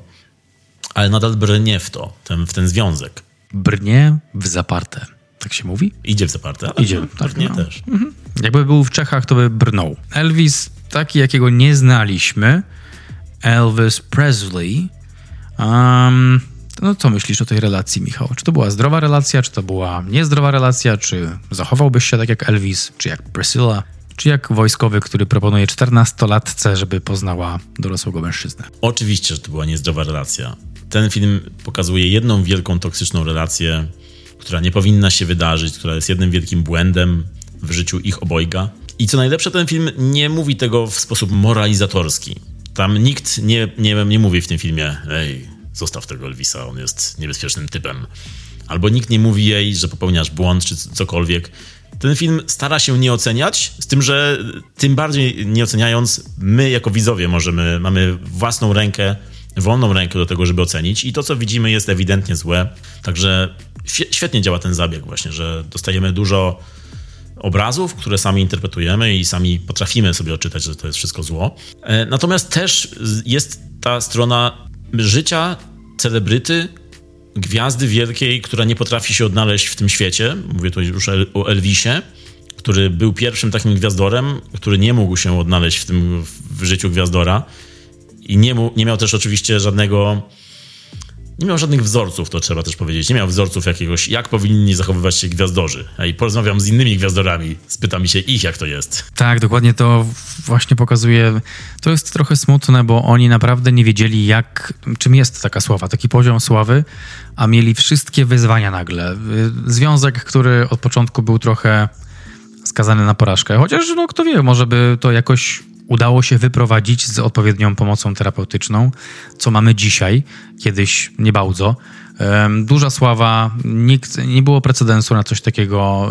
Elvis ze wszystkim zmierzał się sam. W związku zmierzali się z takim ciężarem sami. Z jednej strony presja, żeby Elvis latał po świecie i robił różne rzeczy i spotykał różne kobiety. Z drugiej strony Priscilla, która była zabrana z domu i jest w tym nowym, nowym domu. Ma wzór raczej takiej poukładanej rodziny, takiego modelu raczej zdrowego rodzinnego i tutaj nagle jest w tym i nie wie, nie chce go zmieniać, e, e, nie chce na niego wpływać, ale jednak to jest złe dla nich. Dużo mieli wyzwań po prostu. Zgadzam się też z tym, co powiedziałeś na temat, na temat tego, w jaki sposób film pokazał on nam pozwala decydować, czy to jest coś dobrego, czy nie. Tam było dużo scen, żeby to przedstawić, przedstawić to, co się działo w ich życiach, ale tam nie było podsumowania w tych scenach, tylko mogliśmy sami to ocenić. Um, Zwłaszcza, że Elvis, kiedy poznaje Priscillę, no to jest w tym filmie w momencie, w którym stracił matkę swoją, w którym nie radzi sobie z, jakoś z problemami swoimi. I kiedy, on, kiedy oni się poznają, on jest szczery wobec niej, on pokazuje swoją prawdziwą twarz. I widać, że on potrzebuje kogoś do rozmowy po prostu. On potrzebuje przepracowania tych problemów, tylko że te rozmowy później, jak się okazuje, nie są jednak na te ważne tematy, bądź nie ma czasu na te rozmowy, nie ma czasu na te tematy, nie ma czasu na te, te tematy, które on musi przepracować. E, I ten związek okazuje się bardziej taką zasłoną dymną dla niego. Jako ona jest taką bardziej błyskotką, która odwraca jego uwagę od jego problemów, od jego stresu, od stresu tego życia gwiazdorskiego. No właśnie, no bo co, co w dzisiejszych czasach polecilibyśmy ludziom, gdyby stracili kogoś bliskiego? Przepracuj to, daj sobie chwilę odsapnij, a tam Elvis widać było, to było oczywiste od początku, że on chciał zalepić swoją ogromną, ogromną pustkę po stracie mamy. No i na to trochę wychowywał Priscilla, tak, tak, to, tak to wyglądało. Zmieniał ją fizycznie, stawiał jej oczekiwania nierealne, takie nierealistyczne. Wymagał od niej rzeczy, na które nie było wcześniej żadnego przygotowania. Nawet nie chciał od niej seksu. To, to, mm. To jest też ukazane tutaj bardzo dosłownie, że on tak. czeka z tym, aż ona będzie pełnoletnia, czy nie traktuje jej jako obiekt seksualny w ogóle na początku. Ale no, oczywiście mówiąc to wszystko, nie, nie, nie mamy tutaj na w zamiarze żadnego wybielania jego osoby, bo jest to grooming, powiedzmy sobie szczerze. To jest po prostu bardzo złe, co się tam działo. No właśnie, y, trochę się wahałem z wyborem tego słowa, bo jednak definicja jest dosyć y, poważna i to jest, to jest taki poważny zarzut. No, to nie był świadomy grooming na pewno, ale był taki wynikający z właśnie tych problemów, z potrzeb, z problemów psychicznych e, i, i ze swoich nieprzepracowanych rzeczy. No bo on im dalej w, w, ten film, im, im, dalej w ten związek, w jego karierę, on coraz bardziej jest niezaspokojony, niezadowolony tym, jak rzeczy idą. Mamy tutaj na początku ich związku, który naprawdę zaczyna się bardzo uroczo, bardzo tak przyjacielsko. E, oni idą w pewnej scenie do kina razem na film Pobij Diabła z Humphreyem Bogartem i oglądają ten film i ona patrzy na niego, a on patrzy w ekran. To jest bardzo ładna scena, kiedy ona widzi, że on zna wszystkie dialogi na pamięć i tutaj wychodzą jego marzenia o karierze aktorskiej, o studiowaniu w Actors Studio i o byciu drugim Marlonem Brando czy Jamesem Deanem. I to jest mm, tym bardziej gorzkie, kiedy znamy przyszłość jego, wiemy jak jego kariera aktorska się potoczyła, że był tylko pionkiem po to, żeby studia mogły zarabiać więcej pieniędzy i promować jego muzykę na tych filmach. No i w tej scenie widzimy, że on jest i dla niej całym życiem, ale ona nie jest dla niego całym życiem w tym momencie. On chce więcej, on cały czas później chciał więcej i to go w końcu doprowadziło do klęski, I zwłaszcza przez jego nadużywanie leków, które tym bardziej jest skandaliczne, kiedy widzimy, że on ją wciąga w to, w swój nauk. E, no to, to, to, to są straszne sceny tutaj, kiedy on jej podaje jakieś tabletki, kiedy ona zasypia na dwa dni. I, i no to, to są po prostu okropne rzeczy. Bardzo nieprzyjemnie się to ogląda i bardzo bardzo chcesz powiedzieć wtedy tej osobie, hej, nie idź w to, nie rób tego, nie, nie bądź z nim. Mm, tak, tak, tak. Taka seria czerwonych flag, których ona nie widzi. Tak, tak, to całe lotnisko czerwonych flag i tych typów, co pokazują z samolotem, już nie, kiedyś pewnie, gdzie mają lądować, to tam, to tam Priscilla stoi sama. I sami pracownicy lotniska. Zwłaszcza są te momenty, kiedy Elvis się nudzi i ze swoimi kolegami bawią się pistoletami. W ogóle te sceny z pistoletami, kiedy Elvis później razem z kolegami ubrani w te garnitury za pazuchą mają pistolety. Po prostu sceny jak z jakichś chłopców z frajny po prostu. Zmienisz muzykę i to będzie film gangsterski po prostu zaraz. No i ma, mamy też sceny jego wybuchów, jego agresji, przez to nadużywanie też pewnie leków, ale ogólnie przez ten cały stres, który się, te, te, ta agresja i te wybuchy odbijają się na niej oczywiście. Wszystko ląduje na niej e, i widzimy bardzo to dosadnie tę drugą stronę filmu Elvis Lurmana. Właśnie to jest ta druga strona, której tam nie widzieliśmy. Natomiast tutaj w porównaniu z tamtym filmem, czego nie widzimy? Nie widzimy na pewno pułkownika. Nie ma w ani jednej scenie pułkownika, jest tylko na telefonie, wisi z Elvisem. Nie ma takiej sceny, żeby było go widać. Być może dlatego, że już po filmie Elvis, no to jak można pułkownika ukazać, jak nie Toma Hanksa z, tą, z tym e, wielkim fat suit. To jest jedna różnica, bardzo duża, bardzo znacząca. No i druga jest taka, że Jacob Elordi jako Elvis, on tutaj nie jest człowiekiem, który występuje przed nami, nie śpiewa, nie tańczy. On jedynie czasami gra na fortepianie, ale nie widzimy jego estradowej e, s- części. Widzimy tak, tylko właśnie z perspektywy tej osoby obserwującej, tej takiej z tyłu. Czyli jak są sceny estradowe, to od tyłu, jak on klęczy z tym swoim, e, rozpościera ten, te swoje, ten swój strój i tam tylko z tyłu go widzimy przez chwilę. Bardzo z perspektywy Priscilli to jest e, pokazane, że ona gdzieś tam w kuluarach i on jest tą gwiazdą, na którą pada światło. No ale tak, no, tryb życia, jaki on miał, jaki on, oni mieli, to było coś, again, w ogóle tego nie było wcześniej, oni musieli pierwsi się z tym zmagać.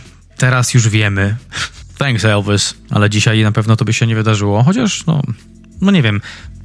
Mam wrażenie, że dzisiejsze gwiazdy czy osoby decydujące się na taką karierę o wiele lepiej wiedzą, z czym się mierzą i inaczej się przygotowują do tego. Mają inne wsparcie, wiedzą przede wszystkim, co się wydarzyło wcześniej, mają te wszystkie lessons learned, e, te, te błędy popełnione przez swoich poprzedników i no nie wiem, czy dostaniemy kolejny film o, o takim Elvisie kiedyś, czy dostaniemy taką historię. Chyba już te dwa filmy wyczerpały na ten moment temat.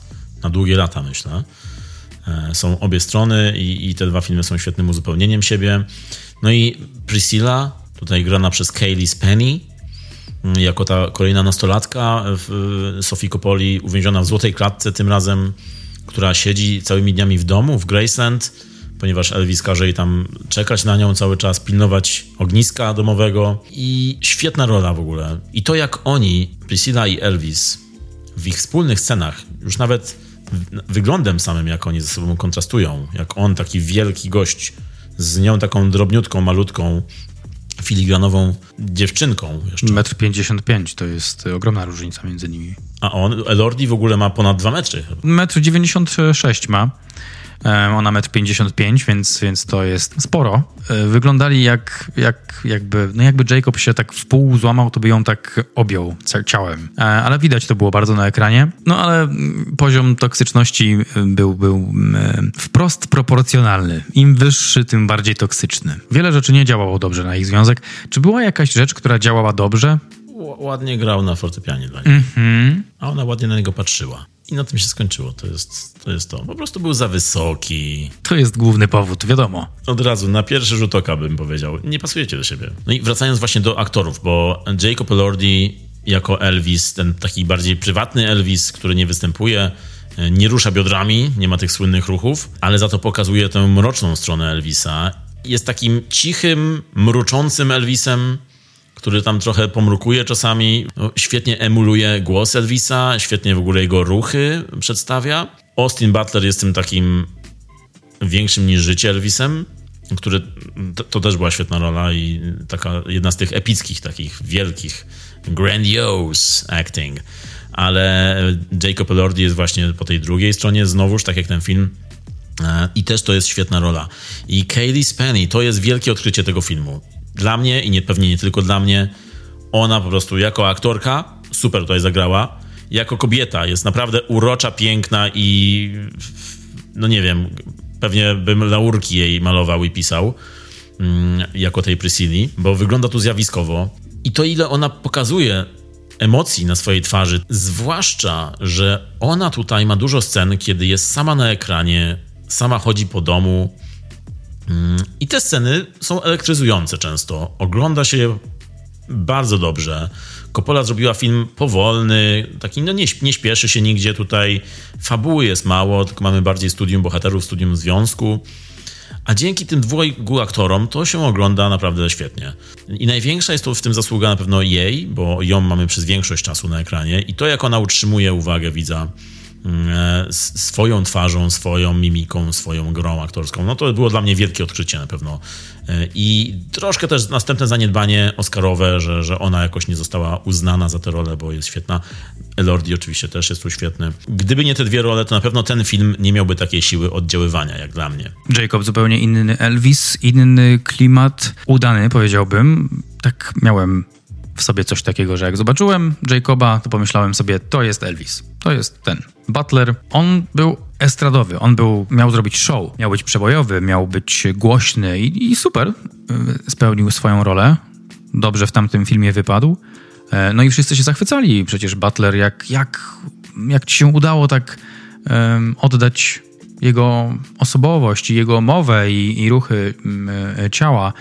Ale w tym filmie to jest, e, to jest właśnie Elvis, którego prawdopodobnie wiele osób nie znało, a w taki subtelny sposób, jak to w życiu bywa, w tej swojej nudzie i codzienności tak wyglądał. A Jacob Elordi, bożyszcze kobiet, bardzo przystojny aktor, bardzo wysoki też jak powiedzieliśmy. Zaczynał oczywiście w, w Euforii, Mm, później były filmy Netflixa, jak The Kissing Booth i jego sława wystrzeliła, ale to jakie on dzisiaj podejmuje decyzje, jakie role wybiera, to, że on zagrał w Saltburn taką rolę, to, że właśnie Elvisa zagrał i to, że następnym jego projektem jest film O Canada w reżyserii Paula Schradera, reżysera, z którym nie każdy chce współpracować, e, kontrowersyjnego reżysera, tak delikatnie mówiąc, no to to pokazuje, że on jest człowiekiem, który podejmuje świadome decyzje aktorskie i, i bardzo mnie ciekawi on jako aktor i to, gdzie on dalej pójdzie. Mm, Jeszcze jeśli chodzi o aktorów, no to tutaj matkę y, Priscilli gra Dagmara! twoja mama? Wow. No to już wiecie, że moja mama ma na imię Dagmara. Nie jest to ta Dagmara, ale Dagmara, o której bym w ogóle nie pomyślał, że to jest e, nasza polska aktorka. Świetnie, świetnie. E, bardzo dobra rola. Dagmara Domińczyk, aktorka, która ostatnio święci e, sukcesy w Hollywood wreszcie, ponieważ e, występuje tam i mieszka już od lat. I teraz za sprawą serialu Sukcesja głównie, gdzie została bardzo, bardzo doceniona za rolę Karoliny. I teraz właśnie w Priscilli, jako matka mm, Priscilli, ale też ostatnio w filmie Córka czy Asystentka. No ma na koncie naprawdę dobre filmy. I, i co? No jedynie to, co może, mogę powiedzieć, to, że jestem dumny z niej jako Polak. Wszyscy jesteśmy dumni z niej jako Polak. Ja pamiętam ten y, początek lat 2000, kiedy to było głośne, że, że polska aktorka gra w filmie Hrabia Monte Cristo, bo ona tam grała Mercedes i, i wtedy poznałem właśnie nazwisko Dagmary Domińczyk. I, I później minęło wiele lat, kiedy ona jednak nie była jakoś tam rozpoznawalna, nie miała jakichś dużych ról i teraz dopiero właśnie się bardziej wybiła i to mnie bardzo cieszy. Bardzo dobra aktorka. Co myślisz o zakończeniu tego filmu jeszcze? Tak spytam cię na koniec tego odcinka. Bardzo lightowe zakończenie. Bardzo lekkie, bardzo mi się podobało, podobała mi się muzyczka. To było takie zakończenie, o, jak powiedziałeś przy poprzednim filmie, że było takie, była taka akceptacja, taki akcept. Pewne rzeczy wybrzmiały, jak to w filmie o Elvisie, e, chociaż nie do końca o Elvisie. Priscilla zrozumiała wiele rzeczy i postanowiła podjąć ten oczywisty krok i go opuściła. No i to było bardzo dobrze oddane według mnie, bardzo ładnie. Ładny sposób, spokojny, jak cały film właściwie. Ładny też muzycznie. Dokładnie tak. Dolly Parton tam śpiewa. I rzeczywiście zakończenie uzasadnione. Wszyscy wiemy, że Priscilla w końcu się uwolniła. Tutaj mamy moment, kiedy ona się uwalnia z tej złotej klatki, tymczasem Elvis wpada w swoją złotą klatkę, w swój potrzask. Natomiast dla mnie filmowo troszkę jest to urwane zakończenie. Trochę, kiedy napisy weszły, pomyślałem sobie, ha, to już można było coś jeszcze powiedzieć. Trochę miałem lekki niedosyt przy zakończeniu. To, to Coppola ma tak w zwyczaju, że ona troszkę urywa swoje zakończenia często w pewnym momencie. Czasami jest to lepiej urwane, czasami gorzej. Tutaj w Priscilli brakowało mi czegoś jeszcze w tym zakończeniu. To było uzasadnione, to było zrozumiałe yy, i tak jak powiedziałeś, to wszystko też rozumiem. Yy, Natomiast, no nie powiem, myślałem, że coś będzie jeszcze więcej. Yy, To, że jakieś podsumowanie nastąpi, może, nie wiem. Może, że nastąpi. Ho, ho, ho. Ho, ho, ho. Podsumowanko. Priscilla, Priscilla Presley. Podobało mi się. Seans bardzo mm, taki chyba mamy dzisiaj klimat w ogóle intymnych filmów. Dobrze nieznajomi. Priscilla gęsto w swoim klimacie. Sporo emocji, ale jednak wyważony. Nie jest to e, koncert dram, tylko bardziej etapów w życiu, które trzeba zrozumieć, wyciągnąć lekcje i pójść dalej. Myślę, że brakowało nam ogólnie perspektywy Priscilli i tego, e, jak ona to widziała. Wiemy o tym bardzo mało. Można to nazwać powolnym i dokładnym studium tego, co zaszło między no, ludźmi, którzy kompletnie nie byli przygotowani na to, co los rzucał w ich, e, w ich stronę. Taki poziom sławy, plus taki skomplikowany związek, plus brak ułożenia przeszłości. Jak to mogło się udać? Tutaj taki żarcik. Można powiedzieć, że spadło na nich to wszystko jak śnieg na polskich kierowców. Wszyscy zaskoczeni, nikt nie wie, co z tym zrobić. Wydaje mi się, że mądre decyzje Sofia Coppola podejmowała w trakcie realizacji tego, tego projektu. Fun fact jest taki, że w trakcie produkcji brakowało im pieniędzy. Budżet takim się skończył do tego, do tego stopnia, że Sofia za, zastanawiała się nad wystawieniem Jacoba Elordi e, na grę w pickleballa. Jego chciała na aukcję wystawić i pewnie by to zadziałało, natomiast nie poszli w tym kierunku. Czyli trochę tak jak ten żołnierz w barze, który chciał wystawić Priscilla Elvisowi, tak Sofia chciała wystawić Lordiego komuś innemu. Tak, i spytana o to, czy to prawda, powiedziała tak, myślałam o tym, no ale te pieniądze jednak się znalazły, więc e, sorry, e, to nie wyszło. Ciekawe, bo w sumie, w sumie czemu nie, też bym z nim pograł. W pickleballa to jest taka śmieszna odmiana troszkę tenisa, można powiedzieć chyba. No ale cieszy mnie to, że wreszcie możemy zobaczyć e, tego Elvisa, na niego patrzeć i obserwować go z perspektywy dojrzewającej kobiety. Kobiety, która spojrzała na swoje życie, spojrzała na niego, na ten ich związek i mimo, że było to dla niej bardzo emocjonalne i takie intensywne przeżycie, jak mogłoby nie być, to była młoda dziewczyna i to była jej pierwsza taka duża relacja. To znaczy z takiej relacji w, w co później się zaangażujesz. To jest jednak top topów, może być trudno z tego wyjść, no ale cieszy mnie to, że mamy obraz takiej, takiej dojrzałej relacji. Taki dojrzały obraz, może tak. Albo przynajmniej kobiety, która dojrzewa do tworzenia takiego obrazu. Bo, bo tylko z jej perspektywy moglibyśmy poznać takiego Elvisa i myślę, że to jest bardzo cenne. Było to kino bardzo kobiece, przyjemne, lekko płynące, obrazy były świetne, zero podpowiedzi, czysta obserwacja. Myślę, że myślę, że misja wykonana. Fajna robota ze strony pani Kopoli i daje 7 na 10. I dodaje serduszko. Thank you very much. Sofia Coppola, o której dzisiaj już sporo powiedzieliśmy, e, wróciła 20 lat po swoim takim najbardziej ikonicznym filmie, czyli Między Słowami. No i ostatnio w swojej karierze zmieniła trochę kierunek, robiła bardziej mainstreamowe, bądź takie jak na, jak na nią może bardziej mainstreamowe filmy, które niekoniecznie brzmiały jak coś, co ona by może powiedziała czy zrobiła. Natomiast teraz wraca na swoje całkowicie w filmie Priscilla. E, Pokazuje postać nastolatki w kolejnym zamknięciu, trochę taką bajkową historię przefiltrowaną przez życie i tę właśnie kobiecą postać i jej rozterki w centrum. I do tego jakąś męską figurę czuwającą nad, nad tą kobiecą postacią. E, U niej, u Kopoli często jest to mniej lub bardziej toksyczne. Tutaj jest bardzo toksyczne, e, ale zawsze u Kopoli są jakieś motywacje za tym, za tym pokazane. Na przykład przekleństwa niewinności tam e, było dużo męskich figur czuwających nad dziewczynami, tak jak ojciec grany przez Jamesa Woodsa, swoją drogą świetna rola, bardzo inna od tego, co, do czego Woods wcześniej nas przyzwyczaił. I tak jak Josh Hartnett, który grał tam tego takiego Elvisa właśnie trochę w filmie Przekleństwa Niewinności zagrał, który uwodzi i zostawia i powoduje wielką, wielką traumę, ale też pewnego rodzaju dojrzewanie. Mm, Tutaj mamy bardzo ładnie pokazane dojrzewanie dziewczyny w kobietę.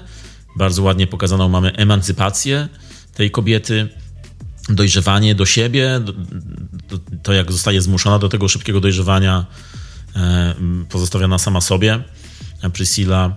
Już od pierwszej sceny ten film bardzo ładnie nas wprowadza w ogóle. Właśnie ładnie to jest to słowo klucz, bo pierwsza scena, kiedy widzimy stopy na dywanie, e, trochę jak między słowami wcześniej, a trochę też jak Barbie, które ostatnio korzystało z takiej podobnej estetyki.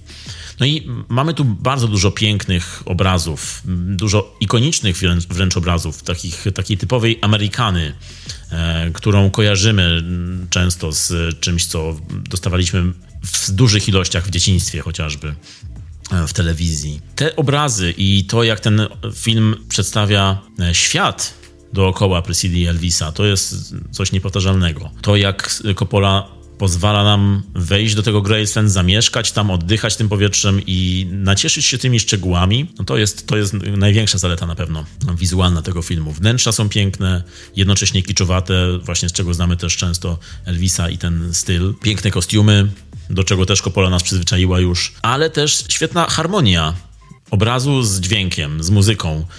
Sofia Coppola ma świetne ucho do muzyki z, z epoki. Mm, Tutaj zwłaszcza został ze mną jeden utwór, Crimson and Clover, zespołu Tommy James and the Shondells. Utwór, który towarzyszy mi codziennie ostatnio, no, piękna ballada. która też jest tu pięknie użyta w cudownej scenie pokazującej początki ich związku.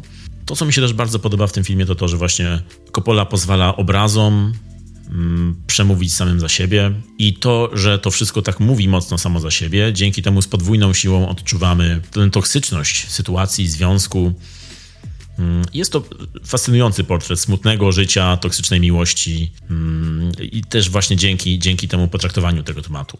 Teraz możemy sobie wyobrazić, jakby ten film wyglądał, gdyby kończył go gdyby kończyła go jakaś wielka mowa, taka z przesłaniem i, i z wielkimi słowami, taka typowo Oscarowa, której tutaj nie ma właśnie. Brakuje takiego czegoś, znaczy na, na dobry sposób brakuje. Być może dla, dlatego też ten film nie ma nominacji e, Oscarowych swoją drogą, ale z drugiej strony no, może nie jest to film wyjątkowy, nie jest to w żaden sposób arcydzieło, najlepszy film roku. Jest to rzeczywiście dobry film, który jest taki dobry dzięki obrazom, dzięki muzyce, ale też dzięki rolom, bo Jacob Elordi, Kaylee Spaney, no to są świetne role, świetni aktorzy, na, które, na których trzeba zwracać od teraz uwagę. Swoją drogą Kaylee Spaney e, dostała rolę w tym filmie, ponieważ poleciła ją Kirsten Dunst, czyli wieloletnia przyjaciółka Sofii Coppoli. Nie wiem, czy to wyglądało też na zasadzie, że Kirsten Dunst spotkała ją w barze i zabrała ją też do Sofii i poleciła jej. Pewnie nie. Ale też ciekawe, że odbiór tego filmu w Polsce jest taki średni, kiepski. To mnie trochę dziwi, bo u nas chyba nie widzi się tego, co w Stanach się widzi w tym filmie, w tych postaciach też pewnie. A to jak dla mnie to jest lepsza wersja Marii Antoniny, czyli filmu Coppoli. Na Marii Antoninie bardziej się nudziłem, to mi się dużo lepiej oglądało. Nadal nie jest to wyjątkowy film, zakończenie jest dla, jak dla mnie urwane, ale to, co wybrzmiewa w tym filmie, to wybrzmiewa, także też ode mnie 7 na 10. Dzisiaj jesteśmy zgrani, Marek. Jesteśmy zgrani jak dobrze nieznajomi. Jak niedobrze, nie, jak niedobrze nieznajomi. Mam nadzieję, że wy też po tym y, nagraniu będziecie zgrani. Może nie tak jak Priscilla i Elvis, ale tak bardziej jak Michał i Marek. I z dobrym humorem wejdziecie w nowy tydzień. Tydzień lutowy. Taki skomplikowany jest to okres dla naszych depresji, więc wszystkiego dobrego.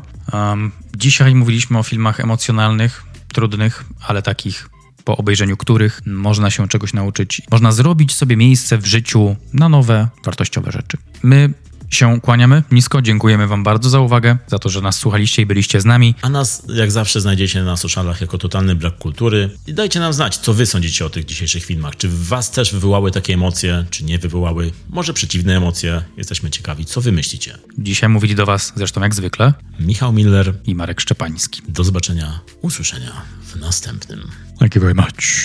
i poptokach.